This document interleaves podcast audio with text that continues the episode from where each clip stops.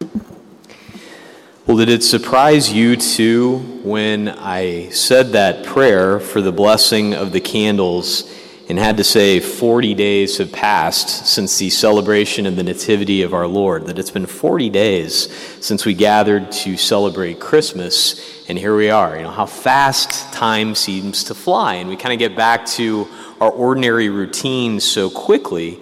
And very often, you know, this particular feast day, which is the one when I normally take down my Christmas decorations. So this is like the final conclusion of the Christmas season, in my opinion. But, you know, usually this one sort of like passes under the radar because it kind of falls, it's always on February 2nd, falls, you know, somewhere during the week. And when we've done the blessing of the candles, it's always had to be really quick because we've had to kind of hurry up because it's 7 a.m. Mass and people have to get to work and everything like that. So it's nice to have a little bit more time tonight.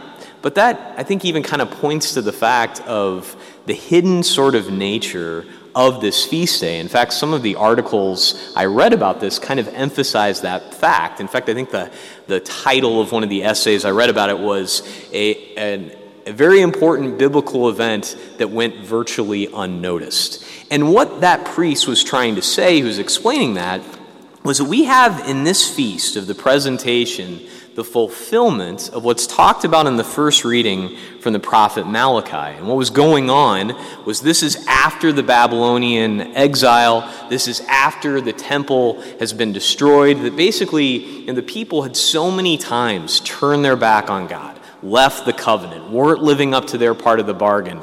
And God's presence leaves the temple. The Babylonians come in, they destroy the temple. And of course, it does get rebuilt back up as our Lord is presented in the temple, but apparently, you know, the folks who saw it rebuilt, who knew of its former glory, just like wept when they saw what the new one was because it was nothing compared to the old one. It was sad that that presence of God had left, and there they were just sort of emptied.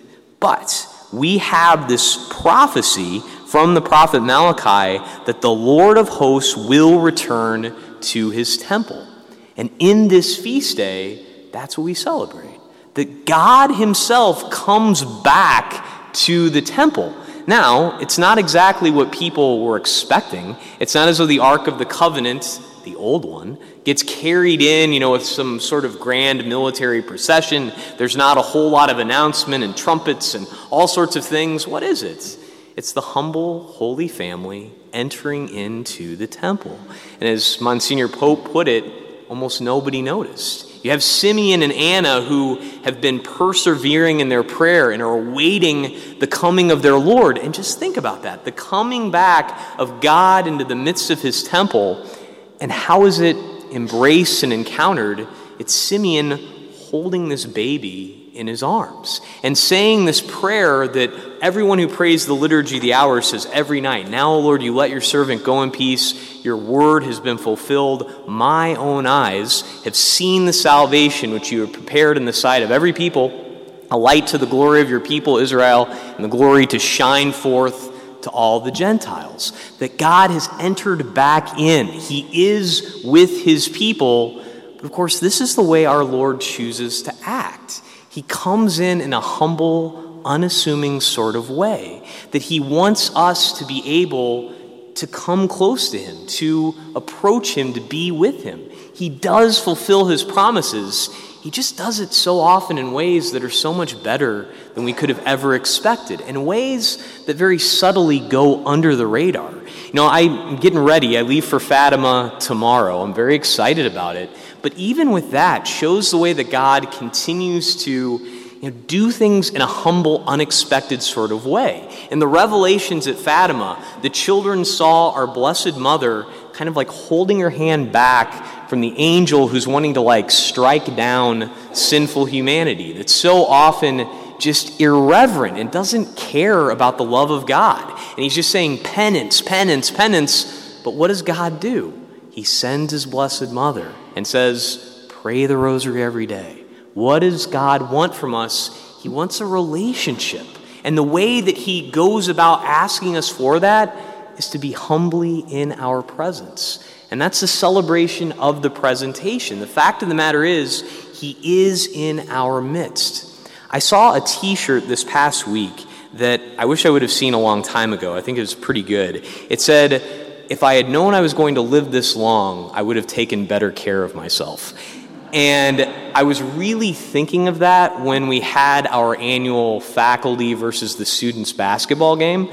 Um, because, I'll be honest with you, I'm not as young as I was when I started here. I know I'm not that old, but I'm also not that young. Um, and it's funny how easy it is, right, to just start to feel it. Well, I would say to use that little phrase, you know, if I knew I was going to live this long, would have taken better care of myself eternity is a long time, right? I mean, it goes on forever. Our Lord enters into all of this with us.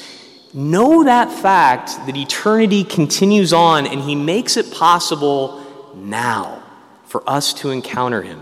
He has done the work. He has humbled himself. He stays in our presence. And this week, we're going to have adoration perpetually. From Monday morning at, at 7 a.m., right, Deacon? Yes, 7 a.m. He's going to expose the Blessed Sacrament all the way until Saturday at 8 a.m. Now, don't fall into the same track or trap that I fall into with Planet Fitness. I always say it's just not convenient for me. You know, they're only open 24 hours a day, seven days a week. And it's less than a mile from where I live. I just, I can't make that work, you know? It's so easy to have that happen, right? But God stays in our midst. He humbly is right there with us. The King of glory has entered into his temple. And when you think back on what happened to the Israelites, they turned their back on God and eventually he left the temple. The beautiful thing for us is, is that Jesus Christ stays with us, is with us in the tabernacle, and this week will be out on the altar in the monstrance. And where that word comes from is the Latin word monstrare, which means to show there he is on full display, showing that love for us all the time. Don't let this opportunity pass by. Come by and spend time with him. The King of Glory has entered in to be with us. He has done the hard work. Make sure that this week that you take the time aside to enter in, to see that glory, to let the light of Christ burn brightly in your hearts and then go out there and proclaim that glory to all the nations. Praise be Jesus Christ, now and forever.